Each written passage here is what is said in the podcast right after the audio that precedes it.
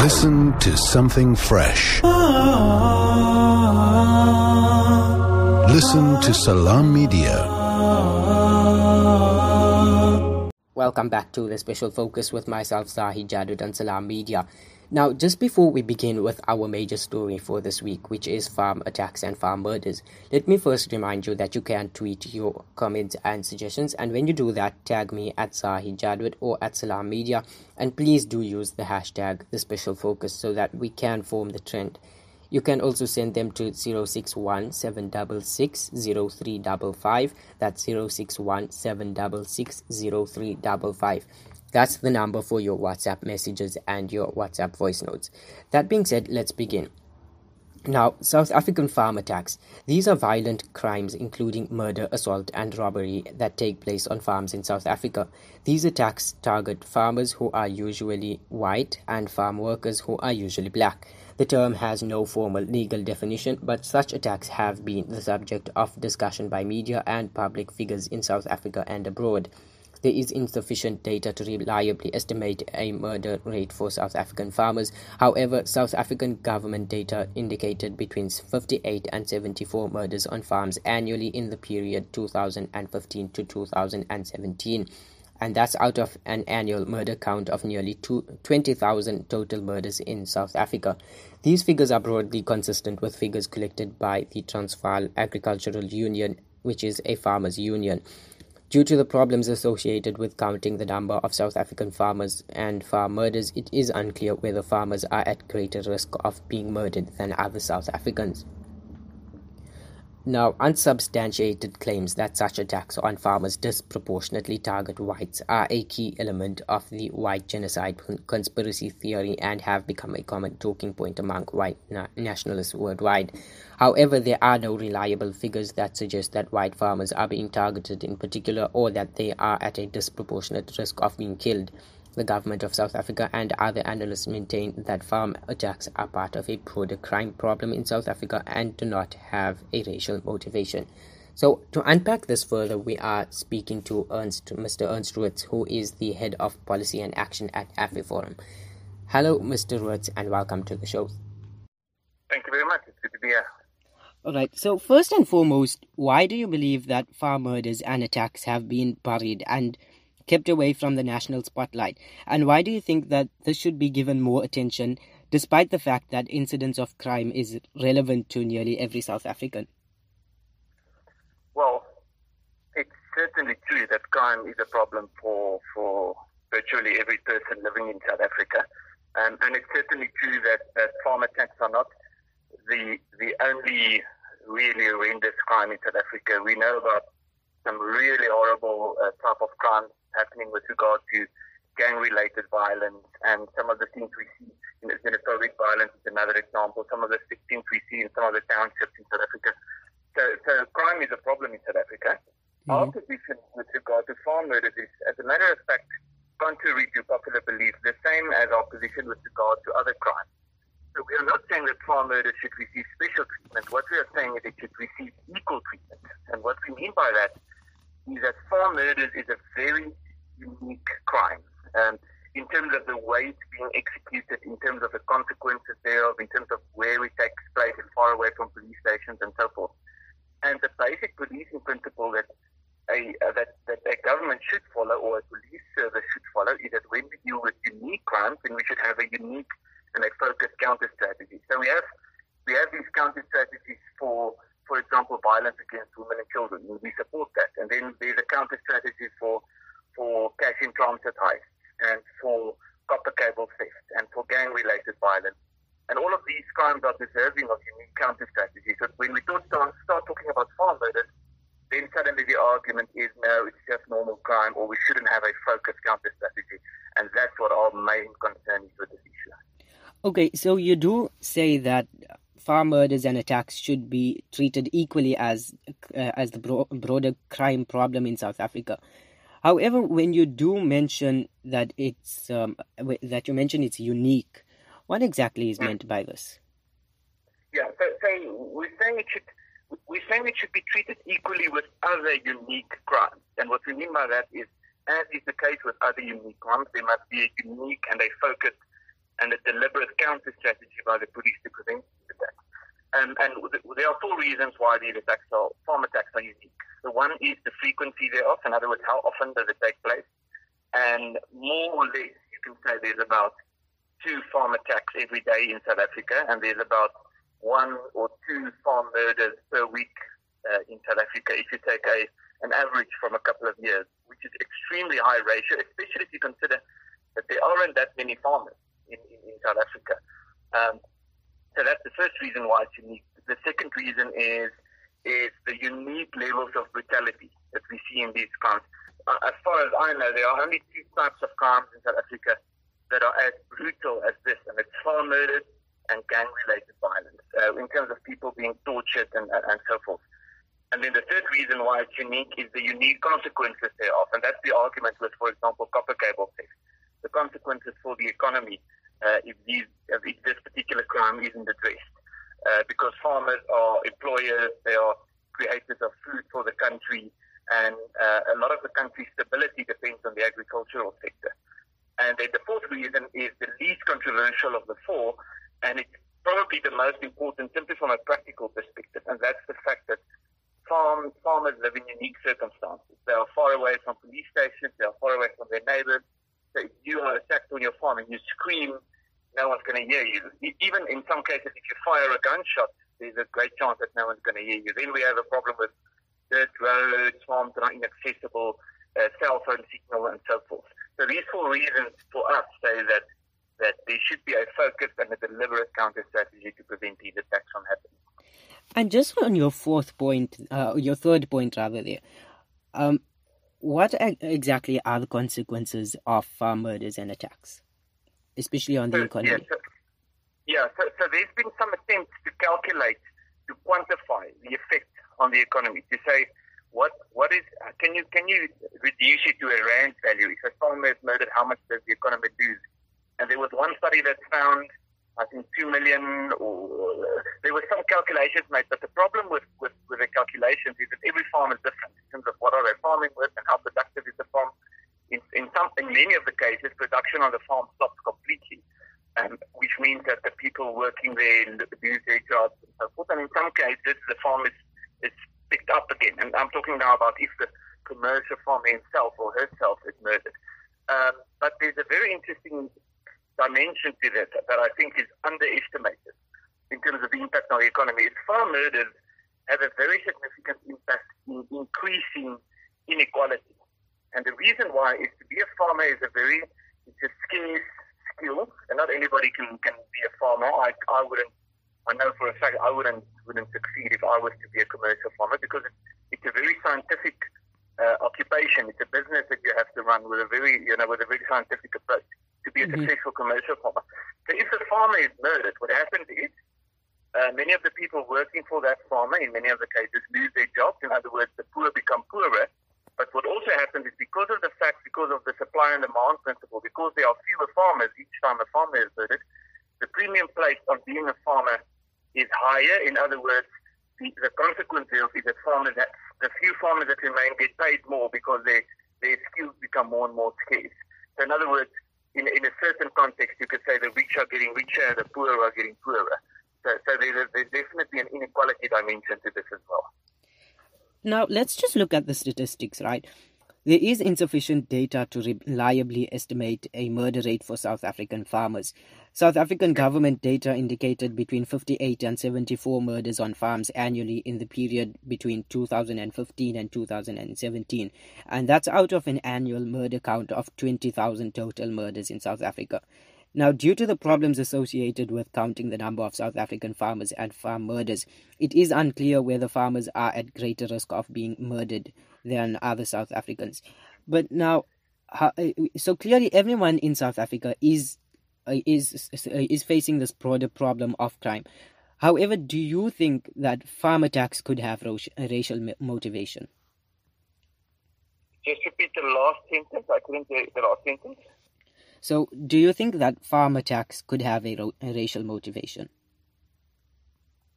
Um, well, let me, let me start with, the first part about calculating the, the ratio. It is true. I think that's one of the most difficult things is calculating the ratio.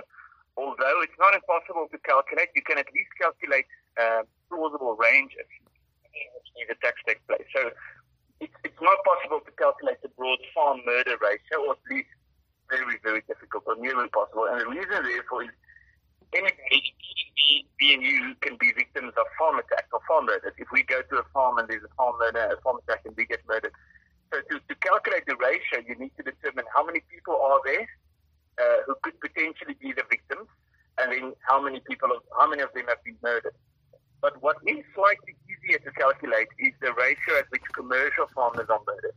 Because we know more or less how many commercial farmers there are in South Africa. And if you take all the farm murders and you say, let's count only those who are the commercial farmers, then you could make some form of a calculation. Um, and yes, it's, it's few if you consider there's been 20,000 murders in, in a year in South Africa, but you have to consider the size of the group. So there were 20,000 murders out of uh, what, what's the number now? 70 million people, above 50 million people at least in South Africa. Mm-hmm. But there's only about between 30 and 40,000 commercial farmers. So, so that's so, so you say there's a small amount, but it's within a very small pool. But so, so yes, I think that's that is in terms of the motivation. There's not been sufficient research to date with regard to what the motivations are. What I can say is, if you look at individual cases, uh, of farm murders and you look at individual incidents where, you, where, where the perpetrator has said what their motivation were, there's a variety of factors. And, and I think we run the risk of oversimplifying if we reduce it to a single cause. And what I mean by that is an attacker can have multiple motives. You can uh, you can attack a farm because you are poor and you want money. And while that's your motivation, you could also have a racial motivation. For example, to say, I want to steal from someone, but I don't want to steal from someone that has the same skin color as me, for example. Or that could also be combined with with um, labor-related disputes. The, the, the employee had a fight with a farmer, and now he's Although we know that that's overstated the, the extent to which that is happening. So there's multiple motives, and it's and it's uh, the attempts that have been made today to reduce it to to statistics in terms of how many cases are motivated by this or that has been flawed, at least in our in our regard. And of course, the statistics on farm murders spark much debate, and they have done so in the past. And in fact, there have been claims that being a poli- uh, being a farmer is actu- could actually be more dangerous than being a policeman, for example.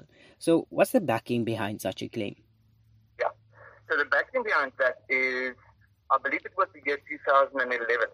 Um, I think it was Cele at the time, uh, the police minister or commissioner, had a campaign against police killings. And they said out of the police force of so many people, so many of the police were murdered. So you can calculate it. You can say there were, I think, 190 or 180,000 police officers, and out of them, this amount were murdered in one year. And then you can calculate that and it, you, you, you reduce it to a ratio per 100,000. So if there's 100,000 police officers, then in one year, I believe the number was 50 or 55 per 100,000 police officers were murdered. And now what you can do is you can go with farm murders and you can make a calculation, as I explained earlier. You can say how many, you can at least do it with commercial farmers. You can say how many commercial farmers are there and how many commercial farmers were murdered in one year. And then you make a calculation per 100,000 and the, the calculation comes close to about about 100 per 100,000. So in other words, if you calculate the per 100,000 ratio at which police officers are murdered, which you would assume should be high in South Africa, and it is very high, and you calculate the per 100,000 ratio at which commercial farmers are murdered, which you would assume should be low because it's supposed to be low, then you find that the ratio at which commercial farmers are murdered is about more or less, you could say, double that at which police officers are murdered. All right, let's leave it there for now. Let's take a short break, and when we get back, we unpack this further. Stay tuned. Listen to something fresh. Listen to Salam Media. Welcome back to the special focus. Welcome back to Salam Media. Now, let's just have a quick look at one of the tweets which have come relating to this discussion around farm attacks and farm murders. Now, at Judge Justin triple seven tweets an interesting infographic which claims that 48 farm murders took place during the year 2019. Now, he captions it saying, these are the numbers from the 1st of January 2019 until the 31st of December 2019. We had all these farm attacks. Look at the number of murders 48. There are countries in this world who don't even come close to this many murders in one year. Shocking. Does the South African president still refuse to acknowledge this? So, Yes, we are in discussion with AfriForum's head of policy. Certainly an interesting conversation about farm murders and attacks in South Africa. Now, Mr. Roets, way back then, President Nelson Mandela launched a rural protection plan. Now, this protection plan, which was meant to fill in the gaps, uh, this protection plan was meant to fill in the gaps where police have fallen short due to the sheer remoteness of farms. Has this delivered on its mandate? No. Um, what what we've seen since let's say since, since the new South Africa since 1994 um, is under President Nelson Mandela. I think you could say that it was a priority. Um, Nelson Mandela, at least as president, took a firm stance against farm murders. He made a speech about it. He even organized a national summit, uh, you know, to, to develop a counter strategy, which is what we believe we should have and a counter strategy that's not only on paper, but one that's being implemented in practice. So, so I think you could say that it was a priority for Nelson Mandela. And then, in 1997, as you mentioned, and then uh, at around the year 2003, government started deprioritizing their response to farm murder. So what happened in 2003 was, uh, without any prior notice, without any discussion with the relevant stakeholders and so forth, during the State of the Nation address, uh, President Mbeki announced that the commando system would be shut down, which was, of course, a system in which farmers were involved to look after their own safety and so forth. Then in 2007, the police announced that no further statistics would be released with regard to farm attacks and, and farm murders. Um, and then we, we had the situation where, despite the fact that there was a decrease in the numbers and then it started increasing again slowly, you had uh, senior politicians downplaying these attacks and saying, oh, yes, well, you must remember the farmers are only being murdered because they abuse their workers, which is which is true, you know, according to government research, in about one one percent of the cases, one or two percent. So, so, so it certainly was a priority, and then it was it, since starting in 2003, it's been uh, excessively downplayed by by the authorities in this country. And so, on the point of politicians, do you think that there might be a link between political left wing rhetoric and farm attacks? Well, uh, there's certainly, there's definitely a link, and, and we can prove that. The question is how big is that link, or, or what is the extent of farm attacks being committed as a result of rhetoric? So, uh, we do know, for example, that there are farm murderers, people who are in prison, who have said that they were influenced by politics. Um, uh, the first example that we know of was in I think 1993 was a person called Nkutuko Chweni who murdered a farmer called Godfrey uh, Ewer, uh, uh, Godfrey Ewer. And um, he said, Nkutuko Chweni, who committed the murder, said under oath that he committed the murder because he was influenced by the singing of the song Kill the Boer, Kill the Farmer. And he didn't have anything against this farmer in particular he was just a white farmer at the wrong place at the wrong time. And, and we've had other examples. Just, just, I think in this week, we had another example of a farm attack being committed um, where the, the attackers spray painted the words kill the Boer on, on the farmer's vehicle. And we've had several such cases. There was even one case, I think, near Allendale, where an elderly, two elderly ladies were severely tortured, uh, brutally, one of the most brutal farm murders we've seen to date and the, the attackers actually took the blood of the victim and wrote the words "kill the Boer" on the wall. Um, so we've had such cases. We've had people chanting EFF slogans at farm attacks, um, and and so forth. So I'm not saying that every single farm attack is the result of some political motive, but to deny that it exists is just naive. So now I have seen reports in which AfriForum is portrayed somewhat as a white nationalist movement, which seems to be claiming that there's nearly a white genocide, if we could call it that. So is this true?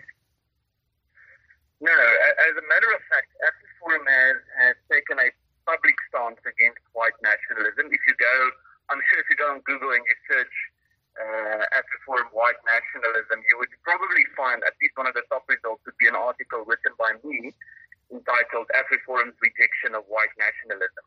Um, and and so that's the one thing. Um, we, we do we do we are a minority rights organization, so we want to protect the rights of minority communities in South Africa. Um, and we are an Afrikaans organization, although we do as now as we're doing now, we do media interviews and so forth. We do it in English, we issue our press statements in English and, and so forth. So on the issue of white genocide, it's the strangest thing because we have we have won multiple cases with the press ombudsman um, with regard to organizations, news outlets describing AfriForum as an organization that promotes the white genocide narrative. While AfriForum has not done that, as a matter of fact, I've uh, we've repeatedly um, taken a stance against this idea that there's a white narrative, white genocide happening in South Africa. I've written a book on farm murder. It's called Kill the Boer, and there's, there's a whole chapter dedicated to explaining why it's simply incorrect to describe this as, as a white genocide. Um, but despite that, we have some journalists, not all, it's actually a very small few, who keep writing and referring to AfriForum as an organization that promotes the idea of, of of a white genocide. And it's, as I said, we've had we've won repeated cases with uh, at the press ombudsman on this because that's simply not our position, and it's easy to prove that that AfriForum is not claiming that there's a genocide happening in South Africa. All right. Now, you would recall that some time back you went on a tour to the United States to draw attention on this serious matter. Now, could this now be interpreted as your last resort and that you're tired of pushing local authorities to act? You could, you could. I wouldn't describe it as such, but I think there's an element of truth in, in what you're saying, in the sense that that we don't think it's the last resort, but we do think that it's an important avenue that we need to open. Um, and we've seen that type of approach with great success in many places in the world, and especially in South Africa with, with the ANC. We know the the significant impact that international pressure as a result of the ANC's international campaign had on, on the apartheid government in getting, you know, uh, uh, getting that system to a fall. So our, our approach with it is to say, well, there are a lot of things locally that we need to do. We need to put pressure on government. We should write to them. We should meet with them. We should have to do petitions. We should do protest marches. We should do court cases. We should do all of that, and we we are continuing with that but we also need to put more international pressure. So what we are trying to achieve with our trip to the United States, and we're going back there, by the way, in, in, in February, um, is to raise awareness about the problem in South Africa and to get people across the world to speak out about the problem and to put, at least when we're talking with governments, to put diplomatic pressure on, on, on the South African government. Now, we're doing this, I know that's not the topic of discussion currently, but we're doing this with farm murders and with expropriation without compensation. To ask people, when you engage with the South African government, ask them about what's happening on the farms in South Africa. Ask them about farmers. Ask them why, what are they doing? Why aren't they doing enough? Why aren't they doing more? And then, and then also one of the main issues that we're pushing is, is, is protection of property rights in South Africa. And so, just could you explain to us what exactly do you intend on achieving by taking this internationally um, don't you? Many people would come with the argument that it's a South African issue and it should be sorted out uh, in a South African way by South Africans themselves. Yes, well, I, I would agree with the argument that it's a South African issue and it must be sorted out within South Africa. The problem is that it isn't being sorted out within South Africa. So we we have done uh, we've done so many things with regard to raising awareness on farm matters. We've had, as I said, we've had numerous protest gatherings. We've had numerous petitions. We've had numerous meetings with government. We've had numerous wreath-laying ceremonies, conferences, reports, anything you can think of. Uh, if there's something you can think of that we haven't thought of, we will we'll certainly do it. Um, to, to raise awareness and to put pressure on the South African government um, to do more about this problem. And and sometimes um, you know, government officials and especially politicians change, and some of them are more inclined to do something, and others are less inclined. So we believe, and we've, we've seen it, it with a, with a degree of success already, that if we can get people abroad talking, especially journalists abroad and maybe even governments abroad, talking about this problem um, and have some form of diplomat, diplomatic pressure on the South African government.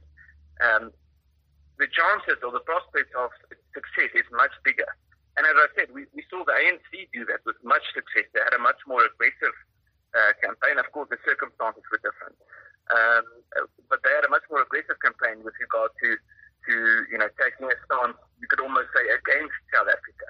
Now, that's not what we are doing. We are simply saying that we, what we are saying to people all over the world is we, we are South Africans. We want to remain in South Africa. We want to fix the problems in South Africa. We don't want anyone else to fix the problems on our behalf. Uh, we don't want, we're not expecting, you know, the US president or someone to get on a jet and fly to South Africa and fix our problems. So that's firstly not going to ha- not what's going to happen. But secondly, it, you know, we have to fix the problems ourselves. But if we can get diplomatic pressure or, or pressure in terms of public sentiment to, on the South African government to do more, then we believe that it's it's useful to, to do that and it's worth it's worth spending time on achieving that. Okay, just quickly now, Mr. Roets, and we'll wrap up on this. What exactly does AfriForum want from government to address this matter? So, uh, we believe that the problem must be there's a, there's a two two prong solution in our view. We're not expecting government to solve the problem exclusively or to solve the problem on our behalf because we believe, realistically speaking, and it's not only a South African thing, it's a global thing, that the trend worldwide in terms of fighting crime is that communities must become more involved. So we spend a lot of time getting people to become more involved. In other words, you know, organizing community safety initiatives to drive patrols in their areas with, in, in cooperation with the police, not in competition with them, uh, to go, to the police station to say, how can we help so there's a very strong focus on getting the community more involved and people more involved to support the police in this. But then what we expect government to do is to, to have a, to develop a focused counter strategy and not only to have it on paper, but to actually execute it or implement it. So you could say, yes, there's a rural safety strategy that the police have. It's a document that was written in a, in a shelf somewhere, but it's not being implemented. Uh, and there's many ways I can elaborate on that. So one example is put into this rural safety strategy, there's supposed to be vehicles in rural areas dispatched to, to rural areas to look after rural safety. But you find there's vehicles driving around in Brooklyn and in Sandton and, and, and so forth. So, so I think to sum it up, what we want government to do is to say, to acknowledge this is a problem. It's not the only crime problem in South Africa, uh, but it is a problem. It's one of the very unique problems. And we need to develop a focused counter strategy to say, what are the causes of this and how can we address this? And unfortunately, we have to concede or acknowledge that one of the causes is, is political rhetoric because um, even if it's not resulting in these attacks directly, what we do find is that these rhetoric, I'm talking about hate speech and songs sung about killing farmers and so forth, mm. it, it creates a political climate in which these type of things are romanticized. And that's something that, that should also stop. All right. That's where we leave it for now. Thank you so much for your time, Mr. Rhodes. Thank you. It was wonderful speaking to you. That was a really interesting discussion with Ernst Roets. So there you have it, Mr. Roets himself coming out quite clearly, I feel, to critics who have portrayed AfriForum as a white nationalist movement. So he actually claims that AfriForum is in fact in agreement with most organizations that farm attacks should be classified just as well as other for other, other acts of crime in South Africa. Now, Roets is the head of policy and action of AfriForum and the author of Kill the Boer book. And with that, we've reached the end of our very first show for 2020. Um, thank you to all of you who have sent in your comments. Unfortunately, we are really tight for time and could not read them. Uh, so we do keep them coming. I will certainly retweet them so we can continue this discussion off air. It's been a privilege to be your host, and we'll do this again, same time, same place next week.